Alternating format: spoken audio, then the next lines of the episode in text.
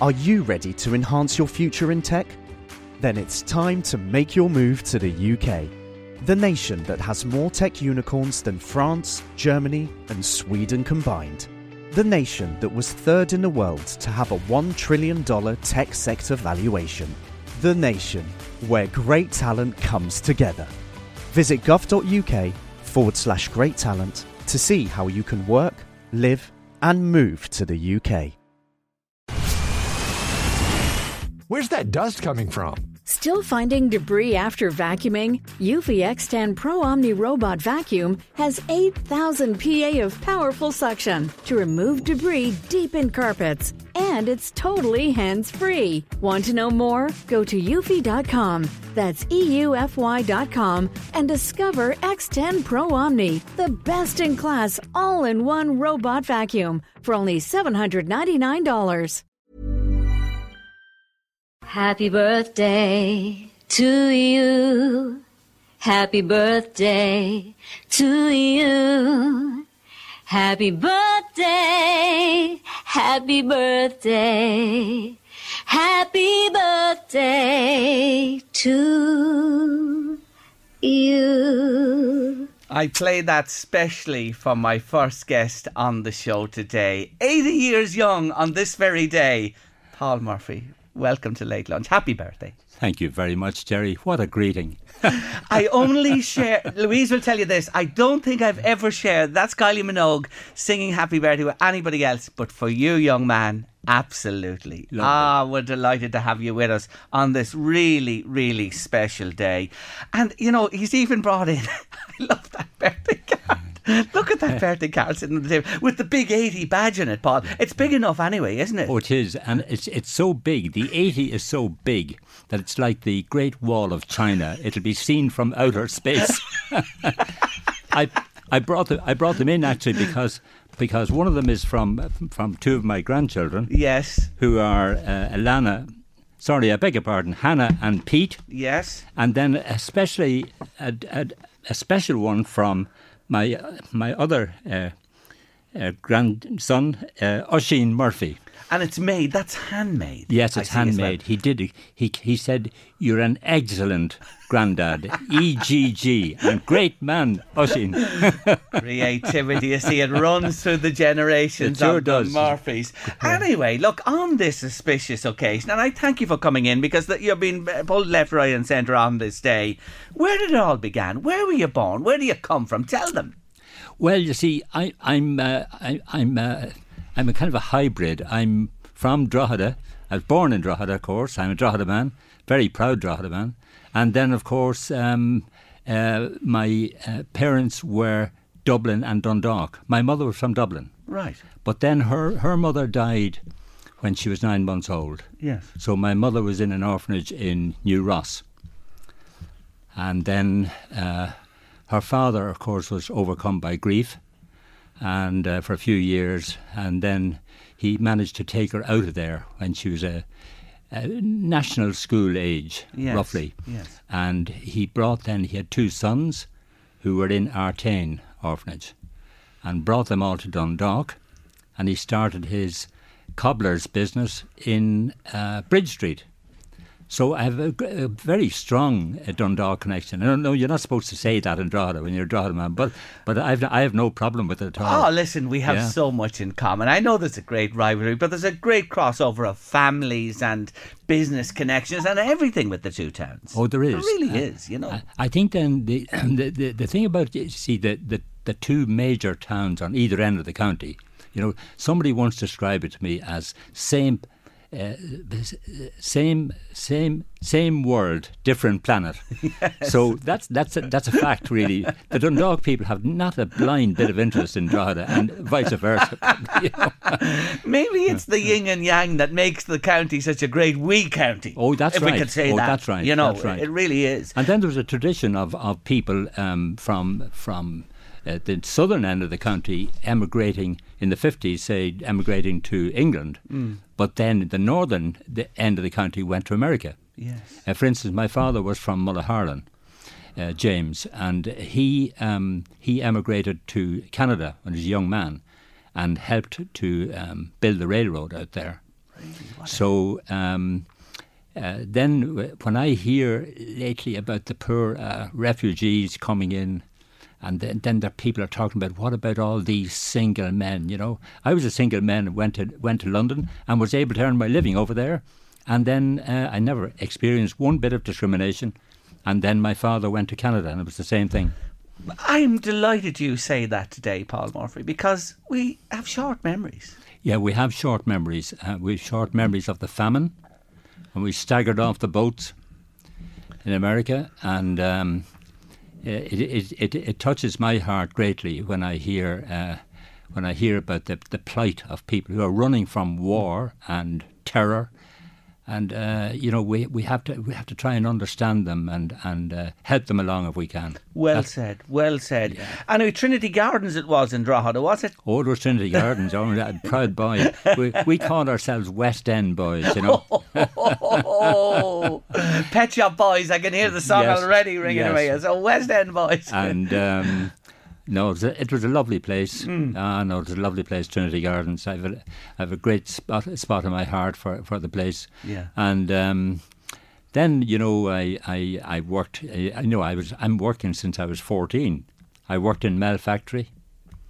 really? Yeah, and um, in the stores in Mel Factory. Um, and um, you know, at that time there could up to maybe four or five hundred people working in the place. Yes. Uh, you know, it was a thriving industry uh, uh, started by Mr. William McBrinn. Hmm. He was a fantastic man from Belfast, Yes. and he, he put that place on its feet and gave huge employment over the years. You're 66 years working. I'm just doing me maths here. Me. Oh, good God. 66 years, Yeah. not out, as they say in cricket parlance. Well, you see, that that I've that I've got the you know I've got my parents' work ethic. They believe you know put your feet on the ground in the morning and get out there and work, and that's what I do. I mean, last night I was working up to. Um, uh, 11, half 11 last night. I covered a I covered a meeting, in fact, of residents in Moynalvey for the Meath Chronicle, and um, uh, the residents are you know upset about the possibility of a refugee centre starting up in their village and it was a very interesting meeting, packed, Mm. packed to the doors. It wasn't a protest meeting now. Yes. It was, it was a, an information finding meeting, mm. you know. So um, that's what I do, you know, that's what I do. Isn't this man just legendary? If you want to say anything about Paul Murphy to us today in the show, 086 1800 658 by WhatsApp or text. That's 086 1800 658 WhatsApp or text me. You, you, you, before you got into the journalism, you mentioned uh, working in Mel Factory there as well. You did also work in Melville's, did you, in West Street in yes, Drogheda? yes. The ladies' fashion yes. Store. And that was just down the road from, uh, down the street, uh, a couple of doors down from the Drogheda Independent. okay. Now, I can't. I was in Paddy Dwyer's shop the other day buying a pair of shoes, and I was trying to remember which shop it was, and I couldn't remember. So I was given a. My sister sent me a picture. Uh, Breda sent me a picture the other day of the number of shops there. So there was Imco, which is the dry cleaners, Yes. and Crimsers and Connolly shoes. But then after that, I couldn't. You know, and then Miss O'Hagan had a fruit shop, a vegetable shop on the corner. You know, so um, Going back there, Paul, back. how did you get into journalism? How did that happen? Well, it happened. It, happened very simply because the, um, the the the man who was there in front of me as a junior reporter, Jack Lyons, or he was called Shunda uh, uh, uh, locally, poor Shunda. Oh, died uh, And- relatively recently. yeah, yeah, absolutely, absolutely, and he was a, he was a fellow altar boy of mine as well. yeah. Oh, so you were in the church from an early age. I was all over, and um but he, the um, I was working in Melville's, and then the Melville's had shifted up from Shop Street to to where call, Hallmark cards are in West Street. So I worked there in the what what they call the household department. You know, really, God, I, I mean, I, I, I don't, I don't. Um, Forget the experience, but it was so boring. and then I was I was writing all the time. I was hopeless at school at Right. everything except English. Ah, very important. So um, then I one day. Um, my father uh, was involved in you know in the trade unions locally, and he was he was in the he was worked in the Labour Party as well for them, and um, he was cover he was doing a meeting one night, and he met the late Anne Kane, So Anne Kane was a journalist with the Drogheda Independent, and she mentioned to him that, oh, Mr. Murphy, there's a there's a there's a job going in the in the paper. So I had written some stuff and got a few pieces printed and so on. And Yeah. then my father said, put all the cuttings in there. And I went down to see George O'Gorman, the late editor, and um, I got the job on the spot. Fantastic. Couldn't rush back up to up to Melbourne and give my notice in. Gone. What Yeah. age were you then, Paul? Uh, 18. 18. So that's where this Yeah. journalistic career began. What did you do in the early days? Obituaries. What were obituaries a part of your? Oh, oh, abs- oh, absolutely. I mean, they were a very big part of the paper. Yeah. And um, these days, what happens is the papers send out a form, Hmm. and then the, the people fill it in. But then the reporters, some of the reporters follow that up. Yes. Mainly on the phone now or, or emails, you know. Hmm. But at that time, it it was, um, you know, you'd have to go to the house, Hmm. you know, and. Um, that you, you learned a lot from that, and you learned to learn how to deal with people who were in grief Yes. And you know, and suffering, of course, and and it would be done. You see, the point is, the funeral would be no sooner over than uh, you'd be sent. Yes. And now these days, uh, the people, you know, they'd normally wait for the relatives to come back to them. It could be Yeah. a fortnight or three weeks, you know, Yes. before the obituary goes in. Different times. And um, so uh, that's that was good, good learning curve there. And then, of course, you you accompanied then some of the reporters to the courts. Mm. And the corpo, of course, the corporation. Uh, but yes, uh, Drogheda's got talent. it does, got talent, is right. And uh, all the, the corporation. and all the characters, you know, all the characters I, I met over the years, you know, in the in the political field. Mm. Um, there there aren't so many characters now because nobody wants to be a character or known as a character, you know, because they'd be dismissed too easily or laughed at, you know. But um, at that time, yes, you had all the characters and. I And mean, Paul, I'm just looking at you, like you, like myself. You have your smartphone there beside you and everything. God, when you started, pen, paper, Oh, pen and paper, yes. Pen, paper, and feet on the street. that was it. yeah, I had a news editor once who said he, he used to pretend he was Lou Grant, you know, and he'd say, There's a million stories out on that street, and I haven't got one of them. And you know, um, it, it, it still holds true today because it is the fact, despite all we have at our fingertips. But Paul, when you look at it today, Doctor Google, go in and Google anything. Yes. Online, you know, instant news is like this now. You know, not like you know the paper came out, the local paper came out, and everybody.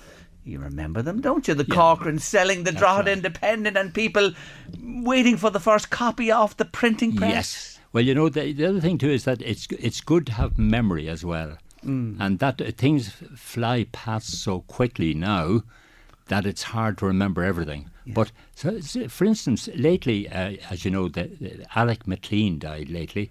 He was the former principal in Callystown School, lovely man, and um, I was in. Uh, you know, Alec was married twice, and then his first wife died. She was Roisin McManus from uh, Magdalen Street, and I knew her. You see, this is the early '60s, and uh, I knew she was in the drama group.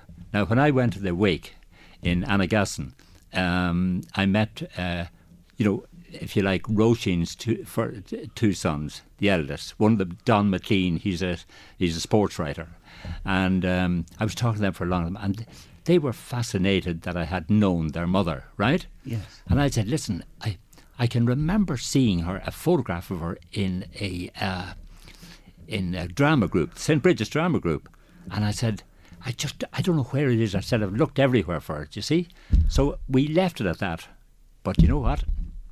I did a bit of research when I'm at home, and I knew I'd seen the photograph.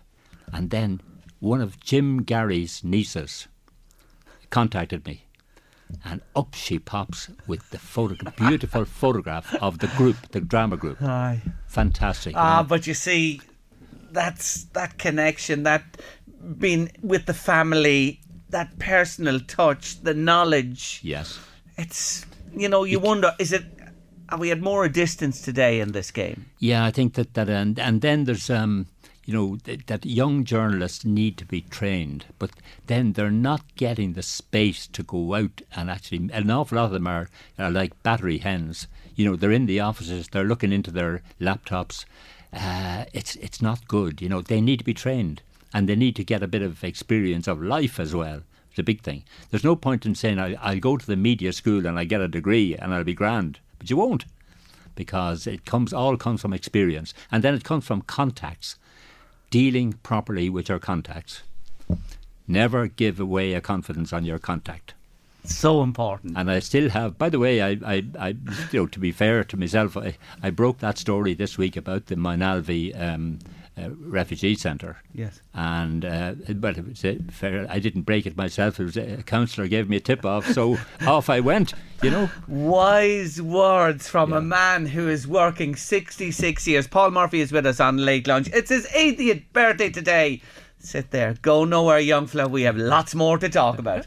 Paul Murphy is my very special guest on Late Lunch today. He's 80 years young. Listen to these. I'll just a, read a couple of them for you. Hi, Jerry. We're all listening very proudly to Dad and his big day on the Late Lunch. We had a great party for him on Sunday. If we live half the life he's lived, we'll have done well. Love. That comes in from Brian, wife Samantha, and son Oisin for you. Oisin is the man behind that car there, is he? Yes, that you, that you showed is. me. Uh, the one that's made. Hold on while I go over here because there is more. Happy birthday to Paul. What a great man to pull a pint in the cross guns with a paper under his arm. That comes in from I and P Smith. I presume you know I and P Smith. Oh yes, Irene and Paddy. Yeah, thank you very much, Irene and Paddy. And there's more there as well. We'll, Wonderful. we'll keep chatting. When you look at your illustrious career, because of course you moved on and you became, you worked nationally for the independent newspaper group. You travelled all over the world, nationally in this country as well, covering stories the length and breadth. You came back as editor of the Drogheda Independent as well. I have to go back to the story of the baby in the in the phone box. I have to just mention it there. I couldn't not talk to you on your 80th. And when I tell you, talk about getting mileage from a story, young Murphy. Yes. You're still getting mileage right today because that was back when 65. Uh, 65. My God. 1965. Just yeah. just a little resume of you and this friend of yours. yes, Pat Bailey. Yes. Uh, we were coming from a, um, a rehearsal for a play, uh, one of John B. Keane's, The Year of the Hiker, and um, we were coming home by Lawrence Street. And at that time, Lawrence Street was a very dark place. Yes. Mm. You know, there were very few lights on it, very little. And then we were walking past, if you like, uh, near, near Paddy Goodwin's office, and um, uh, there was a phone box out that, outside that, and we heard a baby crying. And then Pat, Pat, I think, thought it was coming from one of the apartments beside us, or flats as they used to call them then. But I said, no, it's closer than that. And then he saw that there was a, a pane in the, a, a, glass pane in the phone box was broken.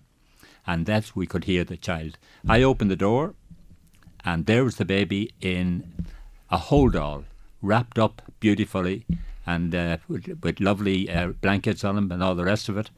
And um, I dialed nine nine nine, and then one of the um, one of the first guards who came on the scene was um, John Hannigan, and John was John was from Cove, as he called Cove, but he um, he was uh, born on Spike Island. I think he was one of the last children born on Spike Island, actually, and. Um, so John arrived at the scene, and then the baby was brought up to the hospital, the Lourdes Hospital, in the patrol car, and then he was received there by no less than Nancy MacDonald. Nancy was a nurse and still with us. Yes. And uh, I send her my best regards today. And um, so the baby disappeared. Uh, we di- we didn't know after that. Myself and Pat never saw the baby after that. Now there was there was I was working. I was a freelance reporter for the uh, Evening Press at the time, and okay, we had a big splash the next day, and um, but after that the baby disappeared. We didn't know where. Then in 2013, he contacted me.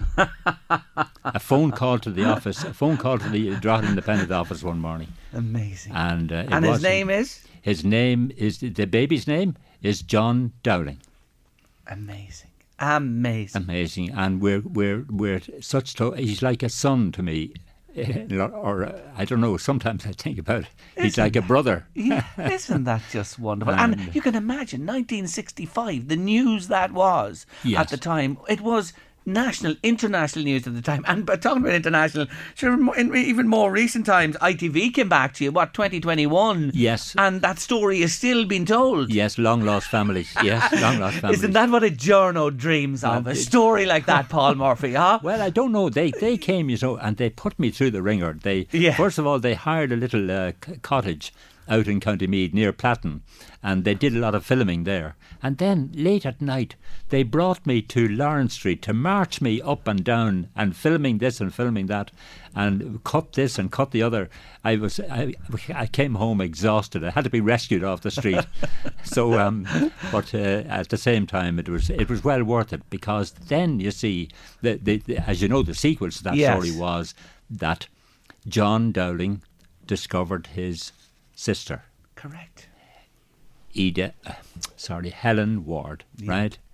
And um, then, and as well as that, then they discovered they had a brother called David McBride, who had always also been found, uh, if you like, as a founder. Yes. You know? Yes. Now, that these people, by the way, they they have their own life. They, they're not defined by being found in those circumstances. Yes. They're not. They're wonderful people in their own right and um, very lovable people. And um, I'm in touch regularly now with John and Helen. Yes. But not so much with uh, David because he lives in England. He's a solicitor in England. My oh my, it's one of the most wonderful stories, touching and uplifting stories as well. More messages for Mr. Paul Murphy on his 80th birthday. Jerry Paul has a beautiful radio voice. Oh. Uh, I don't know him at all, but I've always admired and read his work. That comes in from Anne today. Thank you, Anne. Christine, you know a woman called Christine, you do indeed. I do indeed. She just wanted to tell you that she's listening and she's so proud of you and that you're absolutely wonderful. All Isn't that lovely? Christine, thank you. And I'm sure that gives them a, a greater lift today uh, for sure. Um, there are so many stories I could talk to you about. It's it's incredible. It really is. All that you're the Pope, Pope Paul, Cardinal Montini. Now, Yes. y- you came across him, did you, in Drogheda? I did. And you see, I was an altar boy at the time, but he came on a private visit to the shrine of uh, Blessed Oliver Yes. At the time. Now, if you're going to ask me which pope did he become, I'd have to. I'd have Pope to, Paul. He was Pope Paul. He became Pope Paul. Did he? Yes, Montini became Pope Paul. Oh, right. Well, Yes. because you see, You're all right. I, I- have you. I, I- have your back, Murphy. I have your Oh, you back. have your back. all right. I, would have to Google that. But yes, I, uh, and he was introduced then, he was with uh, Monsignor uh, Stokes. Hmm. And then Paddy Gerard was the uh, Paddy Gerard was the sacristan. Yes. And then he prayed for a while at the Yeah. at the shrine, and then and then went off. You know, it's it's it's an amazing uh, phenomenon to see um, the relic of uh, Oliver Plunkett still. You know, and what he had gone through. Um, I I was in Goa in India at one stage, and I was in a church, and I saw the remains of uh, Saint Francis Xavier and um, it, it is an amazing phenomenon. I often, sometimes I used to get young people down from Dublin as trainees in the Drogheda Independent, you know, to try and teach them a bit about journalism. And um, I, I'd ask them, "Were you ever in Drogheda before?" No, no, never. I said, "Were you ever on a school tour to see Oliver Plunkett?" Oh, yes, I was. it was a go-to. It was a Oh, go-to visitor's Yeah. place. Oh, we better not mention because we have to make sure we cover all uh, quarters with you today. Kilcock, your connections with Kilcock. Yes. Um, my mother's father was called John Travers. Okay. And then we didn't know for an awful long time, we didn't know that he had a brother in Kilcock. And uh, we then eventually in life came across his son called Willie Travers and Kathleen. And their three daughters, Catherine, Edel, and Orla, live in Kilcock Right.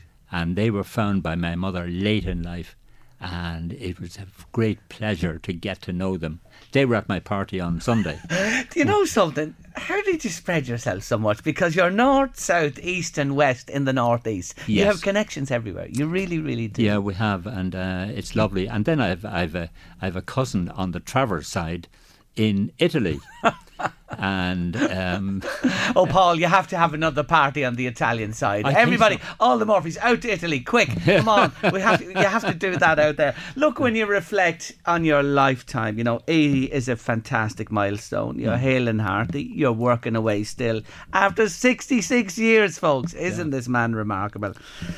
So. Has it gone by quickly?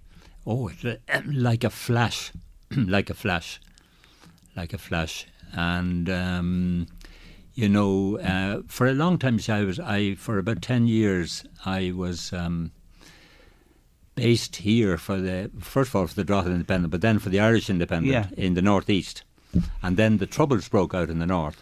So I was doing that for a good few years, and then the next thing, then I was uh, transferred to Dublin in 1975, just just shortly after the show band, uh, the Miami show band uh, murders, and um, then I did that for ten years. The commuting was was tough. But then the, you couldn't beat the, the Dublin experience, you know. And then I came back then in 1985 as editor of the Drogheda Independent, as you know, and um, that was quite an experience too. I had to learn, you know, I had to learn man management and woman management skills, which I maybe people didn't think I had, you know. But at the same time, um, we were like a family in the Drogheda Independent, you know. That's true, no, and we're all local people. We all knew each other. And when I tell you, that family absolutely love you, as we do too. And I know it's coming up to the top of the hour now, and we have to say goodbye. But I just want to wish you again the happiest of birthdays. Many years of health and happiness to you. Continue working for as long as you're happy to keep rolling out those stories. You are one of the finest in the profession. Paul Murphy. Thank you. Happy birthday again, and thank you for joining me on Late Lunch today. Thank you, Jerry, And I have a little much. something here for you Oh. from us here. Uh, you'll enjoy that in a little glass this evening, Oh, will you? Thank you very much. I Happy birthday. I won't open it now. Okay. Don't, otherwise we'll be off the air.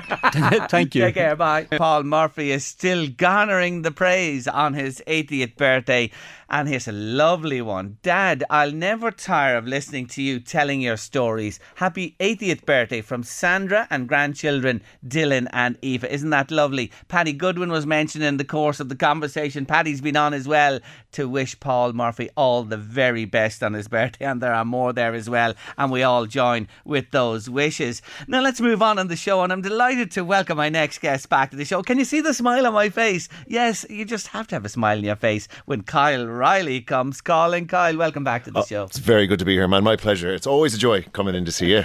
It's great to have you with us. Remind our listeners, you are a children's entertainer. Tell them what you do. I, I well, I write and perform music for, for young children and, and families, you know, and it's not just about the kids. I want to write music and perform music that's entertaining for their adults, parents, and carers as well. Uh, and I'm very fortunate to make that my career, having two kids of my own. It has afforded me uh, a, a lot of time as a father, um, as well as being a musician and artist. Now tell them as well. That accent gives a little bit away. Uh, Yeah. You're living at the moment where? In, I'm in Oldcastle. in Oldcastle. Yeah, I- Oh, an outpost of the northeast. but when I tell you, I love Oldcastle, and I'm very familiar with it. I'll tell you why. Because we fish Lough Sheelin. Oh, we it's just down the road from me. Yeah, we go up through Oldcastle. You know what I love about Oldcastle? The sense of a throwback to yesteryear in Ireland, the square in the centre and the streets. It's real traditional, isn't it? It is, and look, we are really lucky. I mean, I'm from the states originally. My wife is County Offaly, and uh, when we settled in Oldcastle, we didn't know the area at all, and we just we, we just made sure that it had the few things we wanted as far as schools went, mostly with young kids. That's Yes. the main concern, but. The fact that it has a real sense of community and it's off the beaten path, uh, and yet it's very accessible, it, it kind of ticks a lot of boxes. But you know, you've drapers, you've got clothiers, you've got multiple shops. We've got probably the best cafe in, in the entire region, if not country, uh, in in the town there. The Happy Cup, I got to mention them because they're just amazing.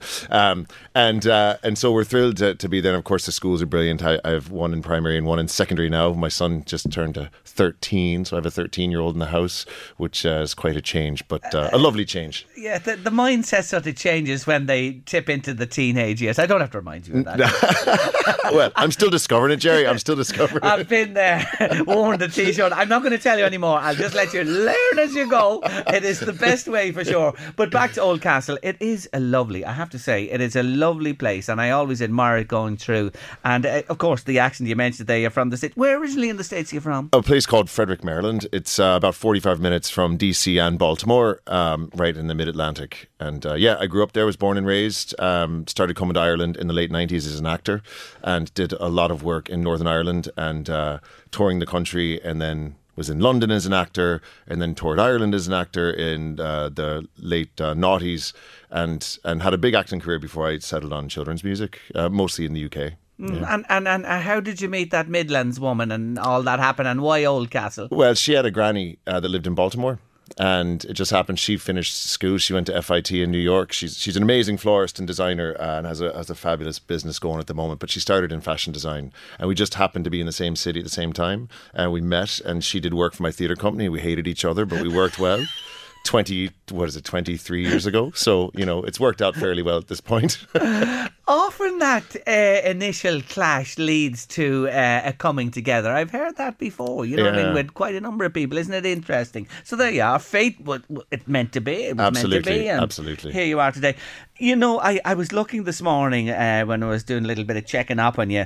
You posted recently. Were you in Sligo? i Uh, was sunday yeah the oh, the place they were hanging out of the rafters in Sligo and going mad for this man. That must be such a, a, a fillip, such a thrill. It's a, you know I can't describe it because uh, it's just I get so much energy from the kids and the families, and we had we had we had over two hundred. I think we had two hundred and twelve in. We had the whole stalls filled. Um, we don't do the balcony because I just get a little weird Oh, about the well, balcony. they could but- go careering over it when you get going. That's it. But we uh, we we filled the place, and it was uh, it was a joy. And I just love getting the, the children involved and the interaction with them. And I I give them energy, they give me energy. And you know, there's no bells and whistles. It's just me. It's just me and a guitar on stage. And uh, and and and I love the power that that still old sense of performance still works. We don't need screens. We don't need flashing lights. We don't need a laser light show. We can still do this simply and beautifully with uh, with just performing and being honest in our performance. Well, just hold on there, just tune up there a second because Louise is coming in. If you don't mind, we're going to do a little filming here. Oh, my on- goodness. On, late lunch as well, uh, because we want you to perform and we want our listeners to understand what you're all about. What are you going to play and sing for me now? You know, I'm going to go back to some of my original children's music that I wrote when my son was about six months old, and I bring it back on the tour mostly because I have a 13 year old. So I, I like to think of you know these songs are what inspired me. He inspired me. My daughter's a big inspiration. So this is a really simple song I wrote just to get children counting, and uh, and I, I doing it at Roscommon and Sligo last week. Everybody joined in. And it doesn't matter whether they're two or six or seven or whatever, the mammies and daddies. But when they're singing along with me, it's I real sense of pride. So this is called Little Monkey, and uh, I wrote it for my little monkey, who's still my little monkey, who's uh, should be doing an English exam as we speak. a little cryptic message there. Kyle Riley and Little Monkey. I'm a little monkey, and everybody knows I've got ten fingers and I've got ten toes. And when they set me loose, there's nowhere I can't go with my ten little fingers and my ten little toes.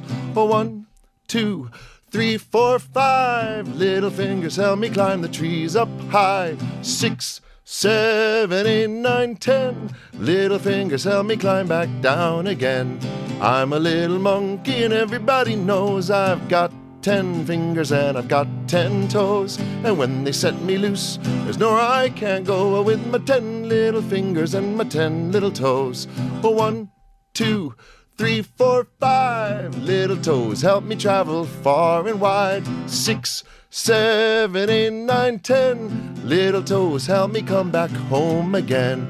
I'm a little monkey, and everybody knows I've got ten fingers and I've got ten toes. And when they set me loose, there's nowhere I can't go in my ten little fingers and my ten little toes. Ten little fingers and my ten little toes. Woo, woo, woo, woo, woo, woo, woo. I love it. I absolutely love it. Oh, Kyle. Riley, that is, you know, no matter what age you are, I see me smiling and tapping here. There's something within, you know what I mean? The child is within all of us, Mm. you know, and that, that connects, may I say, because that's something I was to ask you. You know, you have a span of ages in your audience, Mm-hmm. you know, trying to, what, you know, hit, hit- hit them all. The thing is, you have to give the children something to hang their hat on, which which I try to do. So even a six or seven year old in the dark when they're in the stalls, will still join into Wheels on the Bus if they think nobody can see them because they know they're really good at it, right? They know they're really good at it, and uh, and that's what makes that easy. But also, I'll do some of my newer songs, which are pitched at that age, which are talking about things that are more interesting to six, seven, eight year olds, dinosaurs, monsters, whatever it might be. You know what I mean? Or or even just the jumping and action songs that I do, you know, appeal to that. But I, I do like to bring back some of these that I wrote when my when my kids were really small because it's also for the parents remembering what that's like and like being able to do these things like that's a simple song they can sing at home to their child gets them counting fingers and toes so there's mechanics and important parts in that even if it's a fun little tune that seems relatively simple But you know, I see it with my grandchildren how they, they love music, Mm. they love song. You are so right, and how familiarity with it. They, they never tire of hearing it being repeated. You no. you know well, this. well, this is that's how confidence is built right? And, and and people think like we as adults it gets really easy to go like oh my god if i have to play that song one more time if i have to play that song one more time. I have this little girl who's uh, uh, i have so many children that come to my classes that are brilliant but i was in kells this morning at the resource center and i've great classes there and all over. Um, but this one little girl every week i have to do old macdonald. And and from the minute i start she's like moo moo moo moo and she won't stop until i play old MacDonald.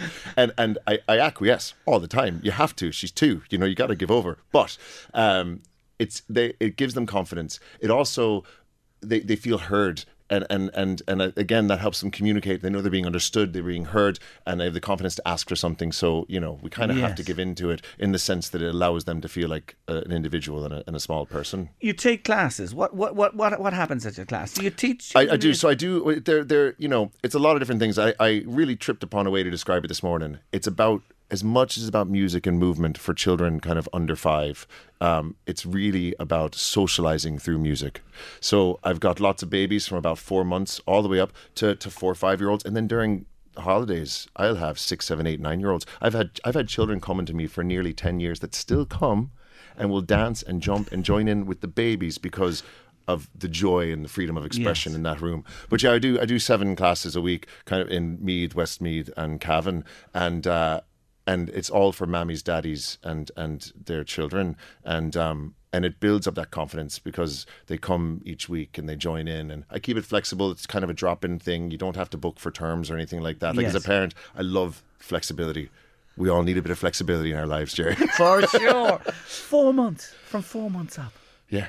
That is, Yeah. but they they have it. You know. Well, and it's at four months, it's about the parent and the child, or the carer and the child, having an experience together. Yes. And then you do that, and you build on that experience of parent and child, or carer and child, for for for four or five months until that child is strong enough and confidence to sit on their own, and then they have a different experience. And as they find their feet and they start cruising and they start toddling, they have a different experience. So, although it kind of seems like one thing at each age range that, that we, we, we hit different things, particularly with that four month to eight month. It's about the mammy, the daddy, and the baby responding to each other because that child will like certain things and then it's up to the mammy and daddy to go home and repeat that Yes. and then take those simple songs and repeat that to give that child confidence that it knows these things to get clapping hands and moving at certain times and and I try to replicate some of that in the show because there will be although it's for two to seven year olds on the tour um, there are lots of babies and so we got to get the babies involved as well you know The other thing is, what would life be, as ABBA sang, without a song or a dance? What are we? What are we? You know, what would life be without what you do? It's We'd be it'd be desperate. I mean, I don't, Yeah. you know, I don't want to say it makes life worth living because there's lots of things that make life worth living. But we wouldn't be as expressive, and I don't think we'd be as powerful a people if we didn't have the the power of music Yeah. in our lives. yeah. You know, Oh, the, uh, uh, without doubt. Check this guy out, KyleJamesRiley.com. That's uh, J- R I L E Y. yeah, Kyle that's Yank. James Riley, R I L E Y dot com. Check this fella out. He's simply marvellous. Now, one thing I do want to mention uh, you're bringing your little folk tour. I love it. 24. Your little folk tour 24. I, that has a lovely ring about it.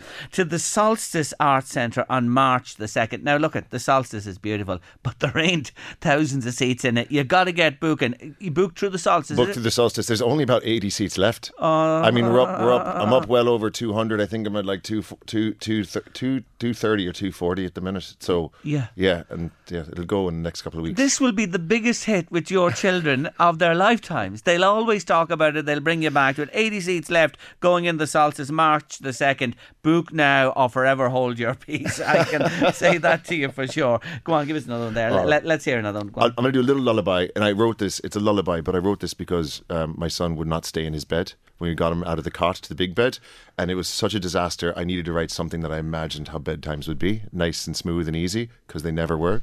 So this was all. This is called Good Night, and uh, it's a little lullaby um, for my kids, and that sense that we all, as parents, we'd love an idealized bedtime.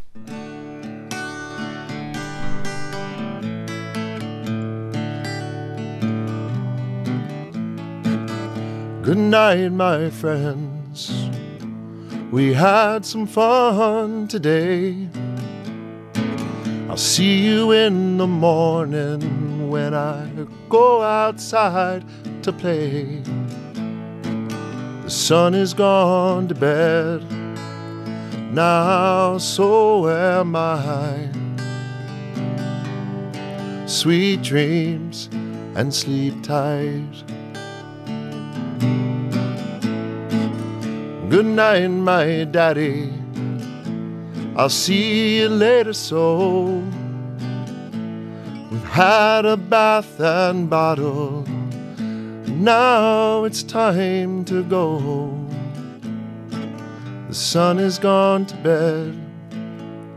Now so am I. Sweet dreams and sleep tight.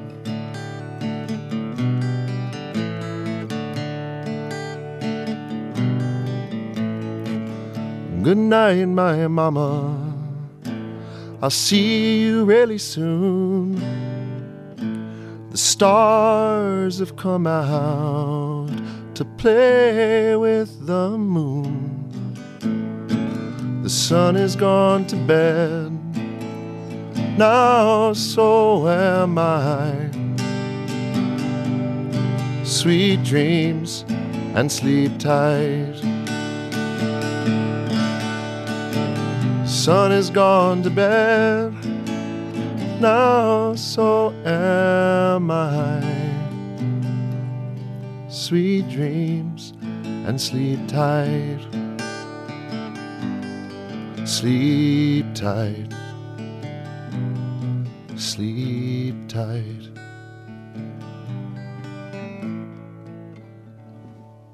I'm nearly nodding off here myself, to be honest with you. That's just beautiful. You could just see a child, you know, at night relaxing and going asleep at that. You are such a talent, Mr. Riley, I Oh, have thanks, to say. I you really are. You Really are you are such a talented man. I think of Ed Sheeran on the guitar with just himself. The guitar, Ed, and the pedals. That's you when it comes to the children of. of Oh, that's a high compliment. I really am. appreciate- I'm I really I know this. I, I've, I've looked at you. I've seen you perform. Uh, uh, not not firsthand, but you know, o- online at your concert. and That you are just something else, and you really connect with those children. Long, long may you continue doing what you do because you're wonderful. Mentioning again, Kyle James Riley, R I L E Y dot com for more information. And just one chance here in the Northeast in uh, Navan in the Solstice Arts Centre, March the 2nd, the Little Folk Tour 24. And already that 80 number is falling in terms of seats that are available. Listen, always love it when you come calling. Welcome anytime. Well, Lovely thanks. to see you and best wishes with everything. Thank for thank you for brightening up Oh, our man. world today, Kyle Riley. Thank you, Jerry. All the best, you. man. Thanks a million.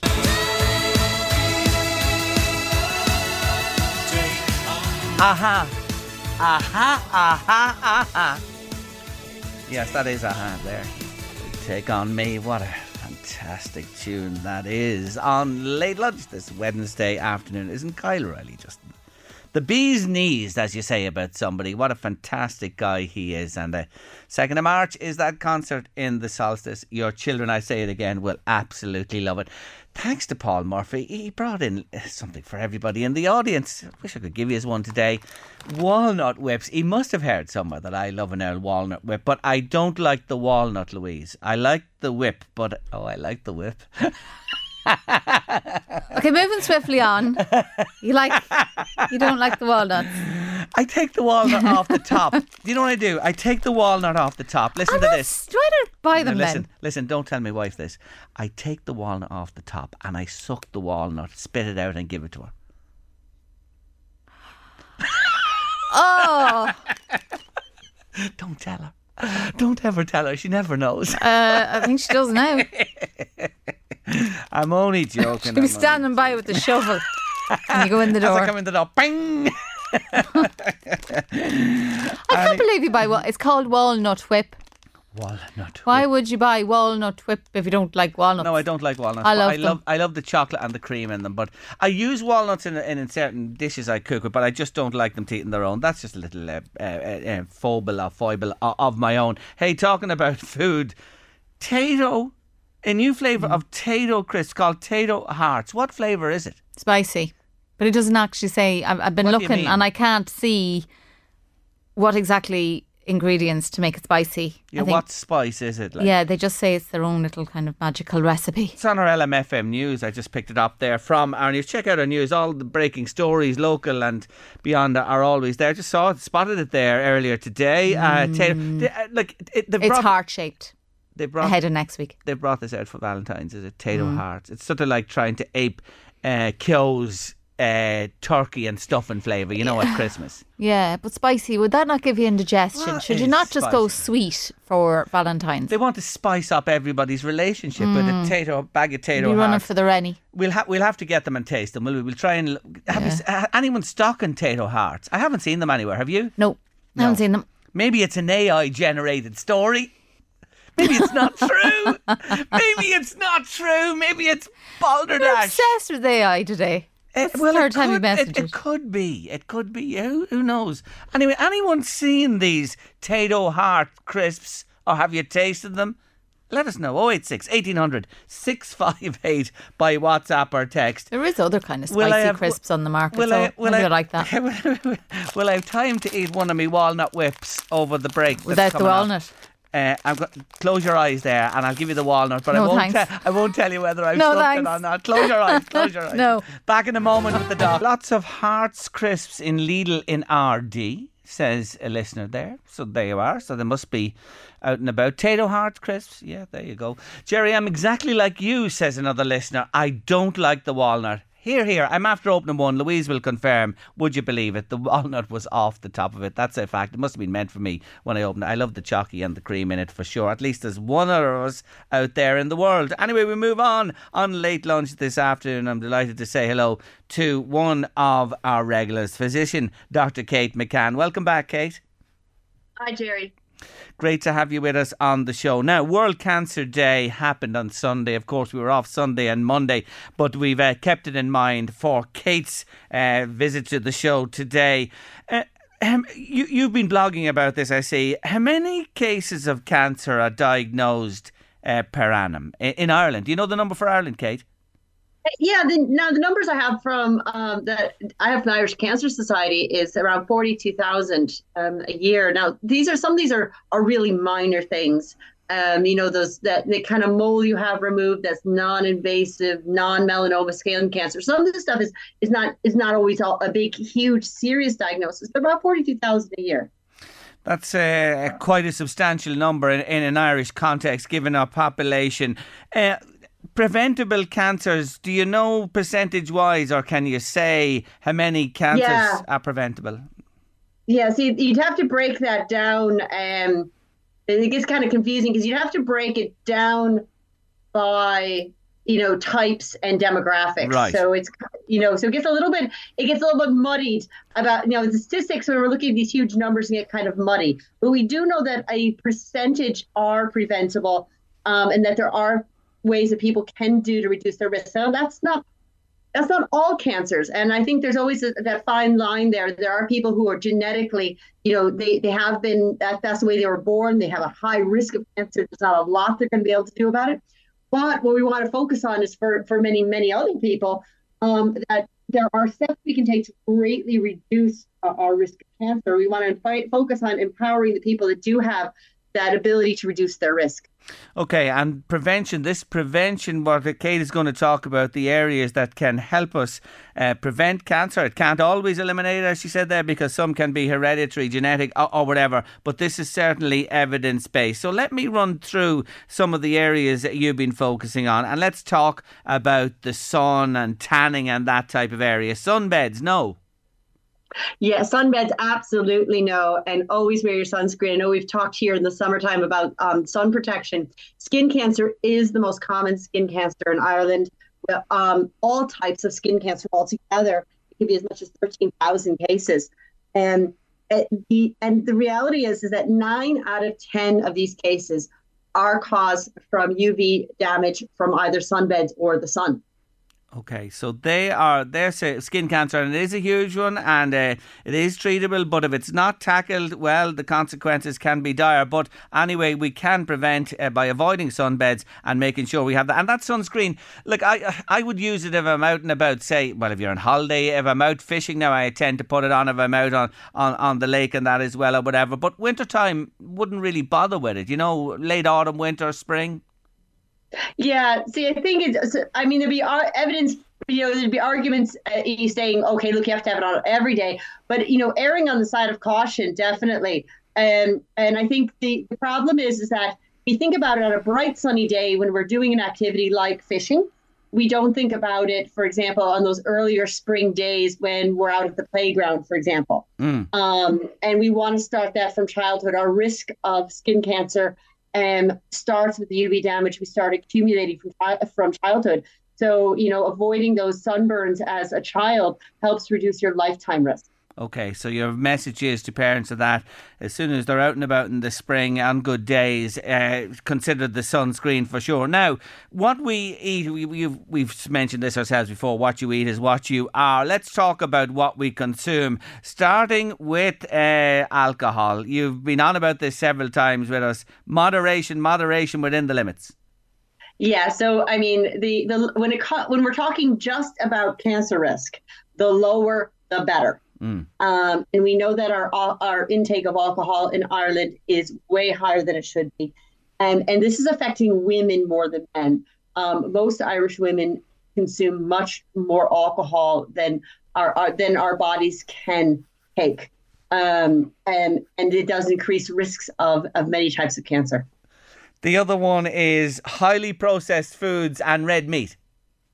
Yes, um, and there's been a lot, lot of research on that. So we really want to limit um, our our uh, intake of red meat. Um, the the researchers at the moment have recommended that if you are going to consume red meat, that be limited to that we kind of limited to um, less than 500 grams of cooked meat uh, per week if you're going to consume it. Um, and processed meat um, just should be should be limited to as low as possible. So processed meats are things like you know your sausages, your hams, your deli meats that are cured in you know salt and sugar. Okay, so to uh, watch the consumption of those. On the other hand, then you have uh, physical activity. What do we do, need to do on average?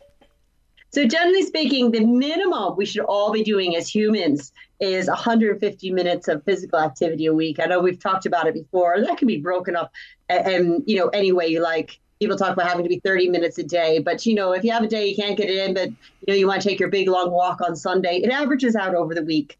Um, and then, you know, I have patients, if you want to try and reduce your risk farther. And, and again, it's not just cancer here. We're also talking about obviously things like diabetes and cardiovascular risk, those risks are also associated, and we can reduce them too as we increase our physical activity anywhere up to 300 minutes a week.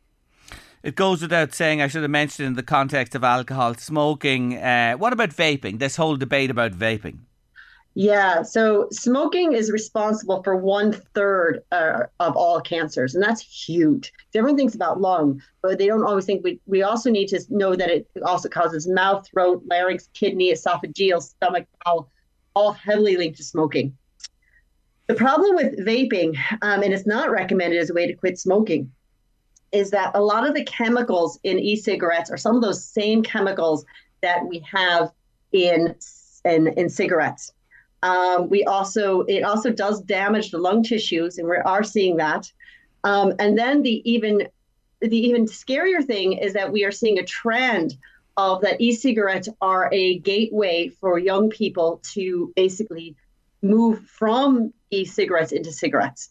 And obviously, you know, if you're starting smoking, that's a cancer risk. So at the moment, there's no the vaping should be avoided. Um, we, there's a lot more research on couldn't possibly be recommended at the moment. it's an evolving story, the vaping for sure. Watch Mm. this space. Where do you stand on the whole issue of uh, overweight and BMI? Um, well, you know how I stand on this. Body image. Everyone should be should be comfortable in their body image. But where weight starts to affect health has become a medical issue. Um, and we do know that um, that the disease of obesity is associated with increased risks of certain cancers. So maintaining a healthy weight can be a, a, a critical way to reduce risks of certain cancers. Okay, so the weight to be watched uh, and uh, being comfortable in your own body. We want to say that, as you said yourself, is a very important thing too. Safe sex goes without saying. It's one that's been preached for years and years. Do you think that the message has dawned, or is it just impossible nearly to get people to understand the whole area of safe sex? You know what? If you look at the, our rates of things like syphilis, gonorrhea, and chlamydia, they're still really high. So the message to um, the message to use a condom is still not out there. Um, and and when we're talking about cancer risk, we know that contracting HIV um, or HPV um, can increase your risk of certain cancers. And the HPV, which we now have a vaccine against, which is fantastic, um, is associated with 5% of cancers um, because we always think of cervical cancer, but there's other cancers such as anal cancer, throat cancer that are associated with HPV. You recommend the HPV vaccine for boys and girls? Absolutely. Um, and if people out there are vaccine hesitant, I'd highly recommend. And the there's a lot of information online um, from the Laura Brennan Project and the Laura Brennan and Catch-up Program. I think the, the real shame is that that you know it, it is an expensive vaccine, and the catch-up Program doesn't cover everyone. So there are people in Ireland who I do know would like to get the vaccine. and It's just out of their price range, which I think is a shame. Okay, so um, uh, when you mention it's out of the price range, there's no way around that, is there? No, um, there are high risk individuals that uh, would be eligible. Um, I think if you're if you really are interested in getting the vaccine, you're not eligible through a catch program. Um, you can speak to your doctor, and uh, I'm, uh, there isn't a lot of work around as far as I know at the moment. Um, talk to me for a moment about uh, screening. You know, breast check has been there years and years, and it's not been without its difficulties, as we all sadly know. And of course, you have the uh, bowel screening as well. Is it really important that when you come into the age categories that you have this screening done? Yes, engage with screening. So I think one of the, the things that, that needs to be clearly under, understood about screening is screening is for people that are not in a particular high risk group and don't have any symptoms. If you have symptoms or you have a concern, do not wait for screening. Get into your doctor sooner rather than later. Okay. Um, and if you have been told that you have a certain um, a certain high risk or you have a certain family history that needs a- additional screening, then to engage with that. So the standalone these these standard screening programs are for people without symptoms, without say their doctor told them that they're they have a high risk they need an additional test. Um, and so yeah, so if you if if you get a notification saying, hey, it's time for your bowel screening, hey, it's time for your breast screening, hey, it's time for cervical check, do it. Okay, yeah, I mentioned. I should have mentioned the cervical as well. Sorry, it's on my list here as well. I just skipped it there. That's a very important one too. So those three, and that's a a, a good point you make there. If you have symptoms, you got to get to a GP immediately. Don't be waiting for screening, but screening, family history, anything like that, any uh, concerns, get in on the screening programs. Now, I'm just going to leave the cancer for a second because I want to ask you something topical here, and it's back to vaccination the story about measles and uh, in Europe, and that we're expecting uh, it to affect us here in Ireland as well. Uh, quite an increase in cases anticipated. Um, a question for you: If your child has had the MMR, um, no need to worry. That's done and dusted. That's covered. two doses. Two. So um, the first dose is usually done uh, just after the first birthday, and then they'll be offered a booster, um, usually in, in around junior infant. Okay, so you're a big supporter of having both of those done without question. Absolutely. Um, you know, and I always like to tell patients that, um, I, you know, I have a lot of advantages. I'm, I'm a doctor. So when patients ask me, do you know what's in these vaccines? Yes, I know what's in these vaccines. And I'm a mother. I have two children. I love them very much, same as everyone loves their their children. And if I thought the vaccines had a risk to them or wasn't necessary, then I wouldn't do it. But I know what's in the vaccines. Vaccinate my own children. I think there's a lot of misinformation out there. Um, and vaccines have been a victim of their own success. We've forgotten really what these diseases like uh, measles and mumps can do to children. Um, and I think, and there's been uh, Dr. Niamh Lynch is a pediatrician. She's online. She's talking a lot about it. She's talked about the statistics in the last measles outbreak in Ireland, which was 1999. And there were children in ICU, and there were children hospitalized, and there were children who died. And so measles, um, why we've forgotten, it is a serious disease, and it can be prevented. If you're listening today and you haven't had your children vaccinated, you haven't got the MMR, what's your advice? There may be children older than, you know, the ages you've mentioned there who are not vaccinated or even into teens or whatever. Is it too late? Can vaccination happen?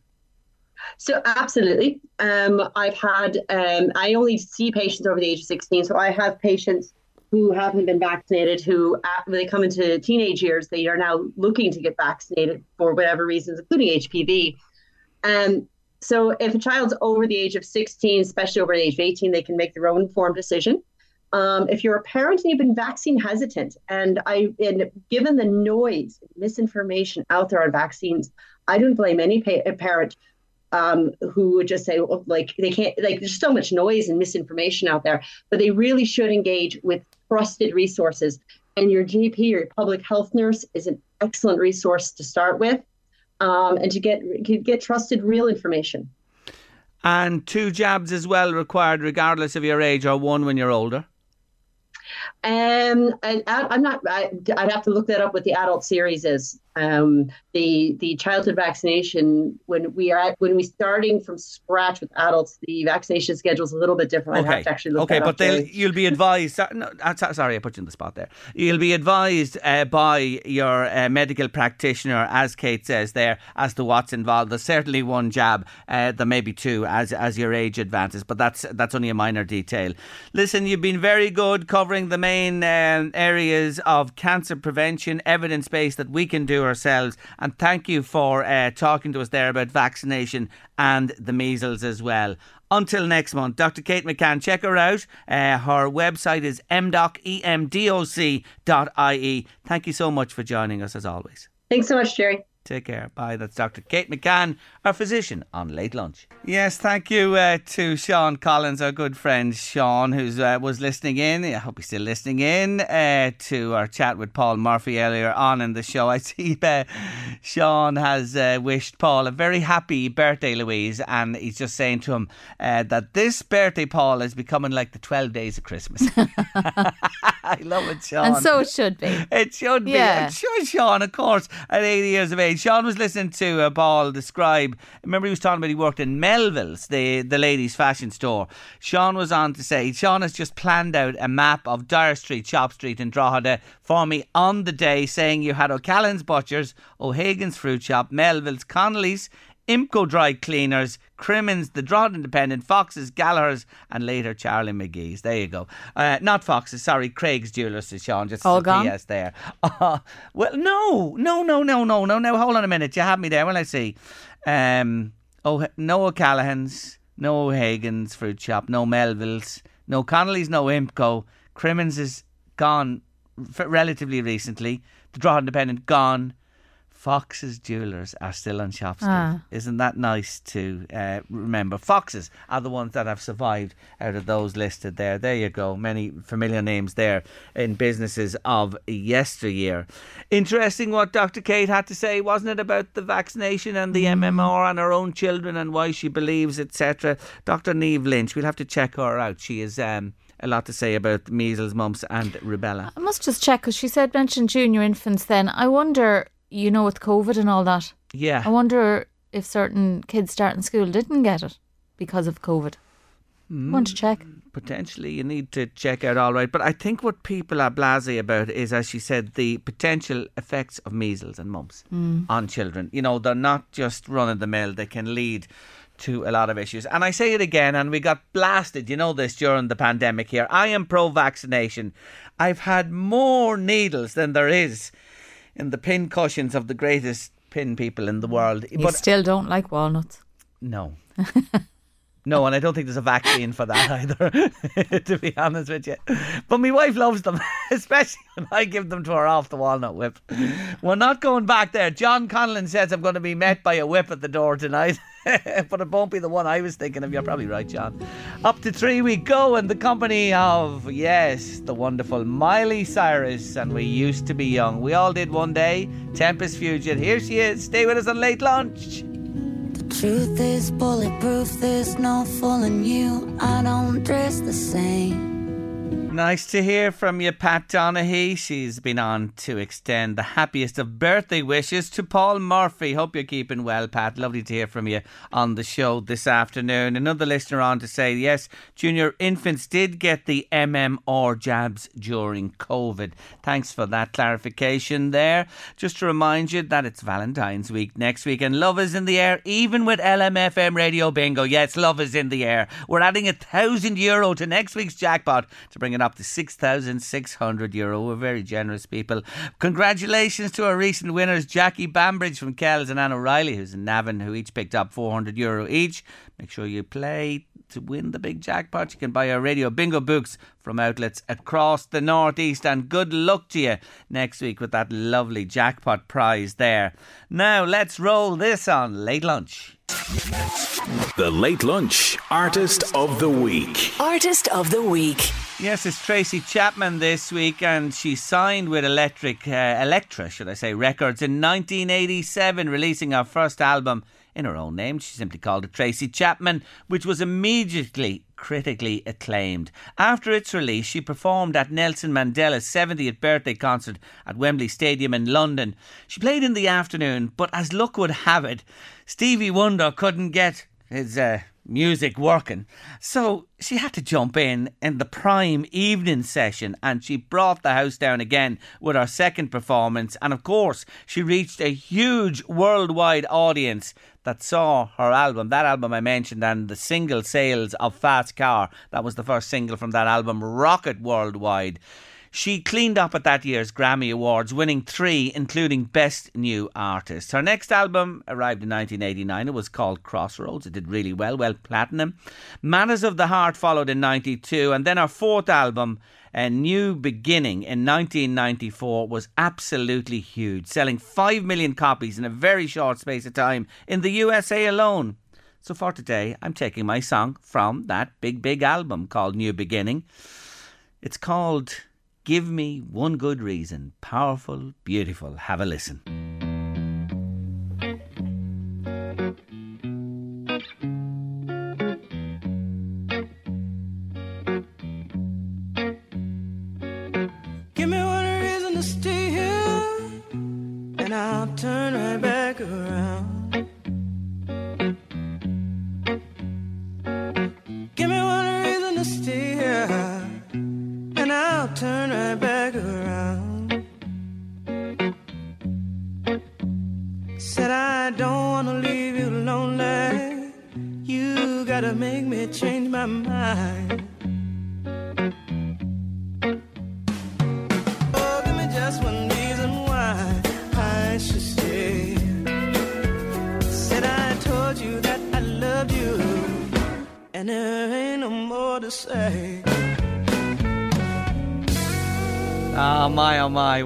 Fantastic song that is. Give me one reason from my artist of the week, Tracy Chapman, on your late lunch. Final break of the day on the way.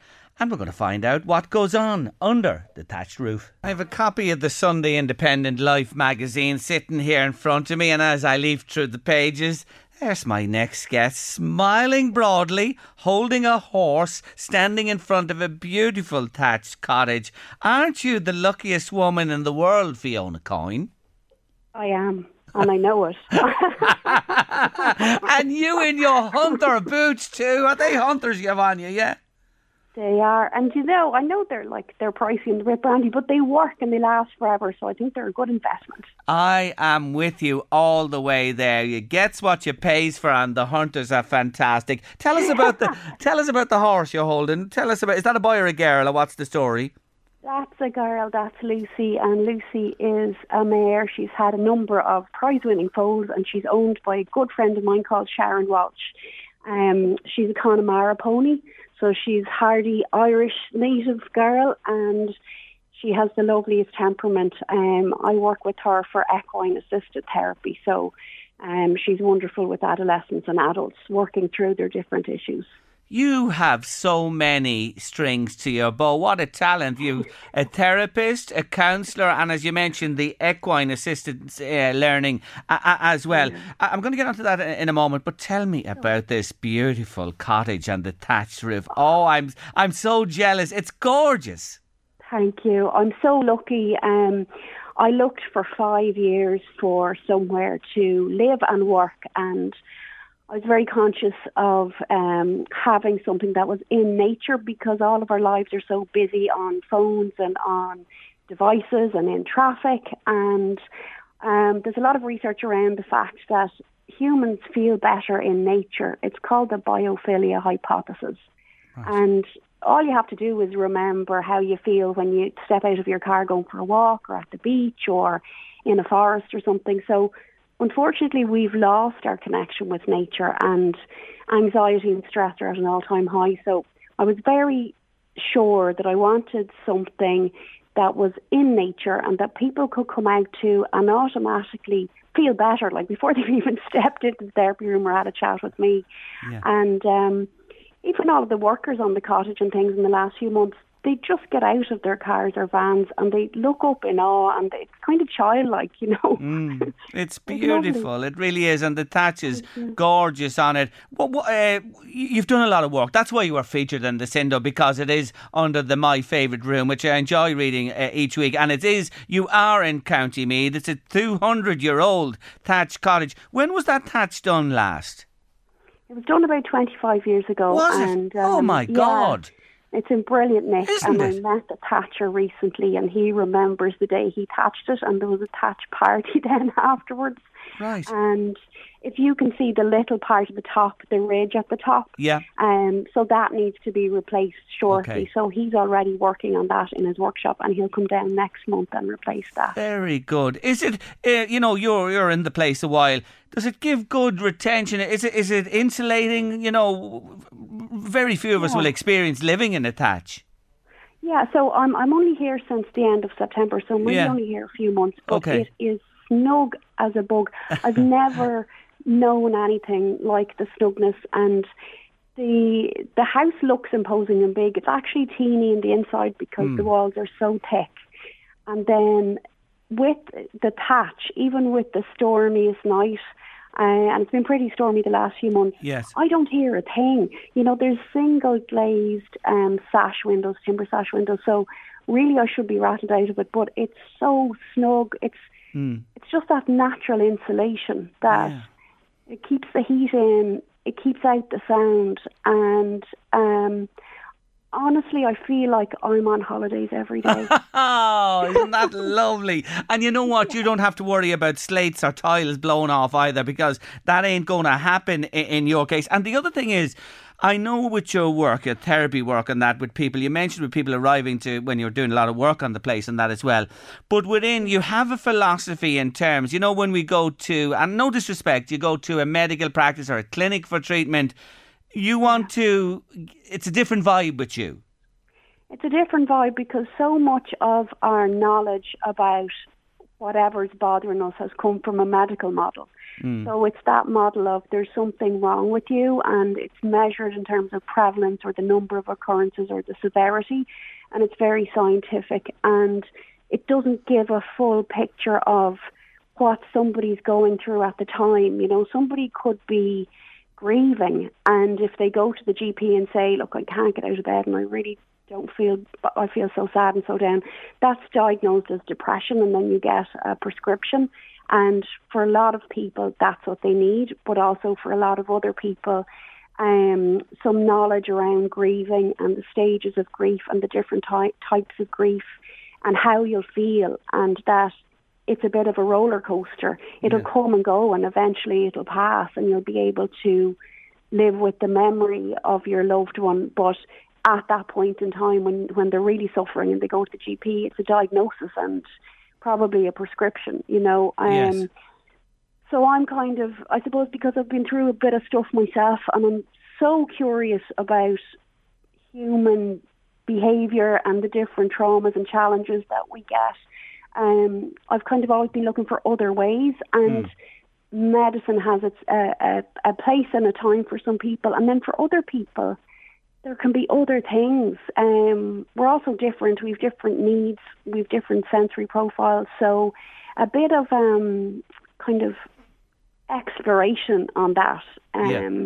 to find out what each individual person needs. Um, and I'm so curious about people. So I, I love when they when they come and tell me their stories, and we dig around and we find out well what's been good for you in the past, what brought you joy, and um, you know even like I was listening to to Kyle earlier, and in my mind he's a music therapist. You know he's Yes. bringing joy to people, and uh, how lovely that must be for a five year old to experience that, and for parents to experience that.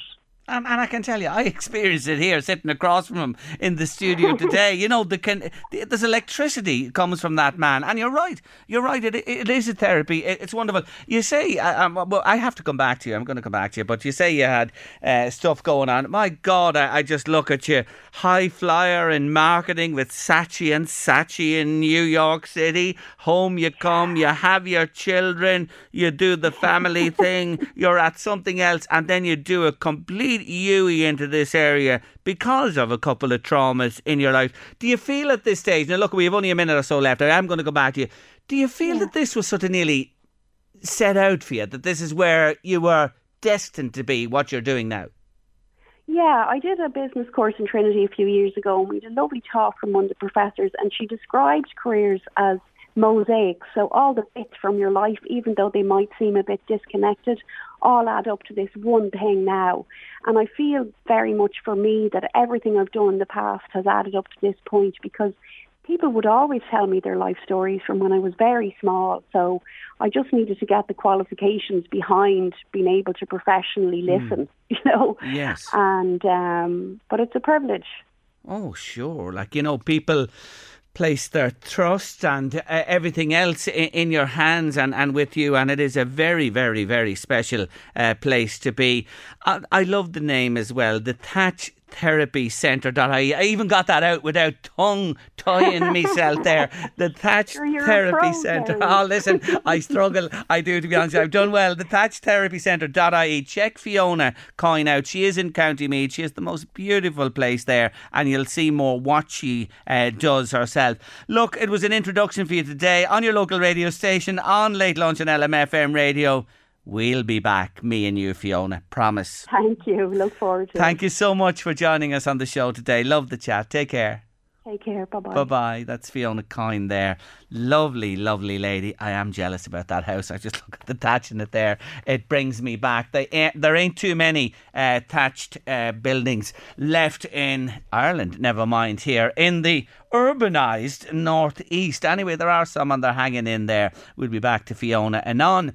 Eddie Caffrey's on his way with the drive here on LMFM radio. That's it for midweek late lunch. We'll be back Thursday from 1.30 with the show. Have a lovely evening. Take care of yourselves and we'll see you then. Hey, I'm Ryan Reynolds. Recently, I asked Mint Mobile's legal team if big wireless companies are allowed to raise prices due to inflation. They said yes. And then when I asked if raising prices technically violates those onerous two year contracts, they said, What the f are you talking about, you insane Hollywood ass? So to recap, we're cutting the price of Mint Unlimited from $30 a month to just $15 a month. Give it a try at mintmobile.com slash switch. $45 upfront for three months plus taxes and fees. Promo rate for new customers for limited time. Unlimited more than 40 gigabytes per month. Slows. Full terms at mintmobile.com.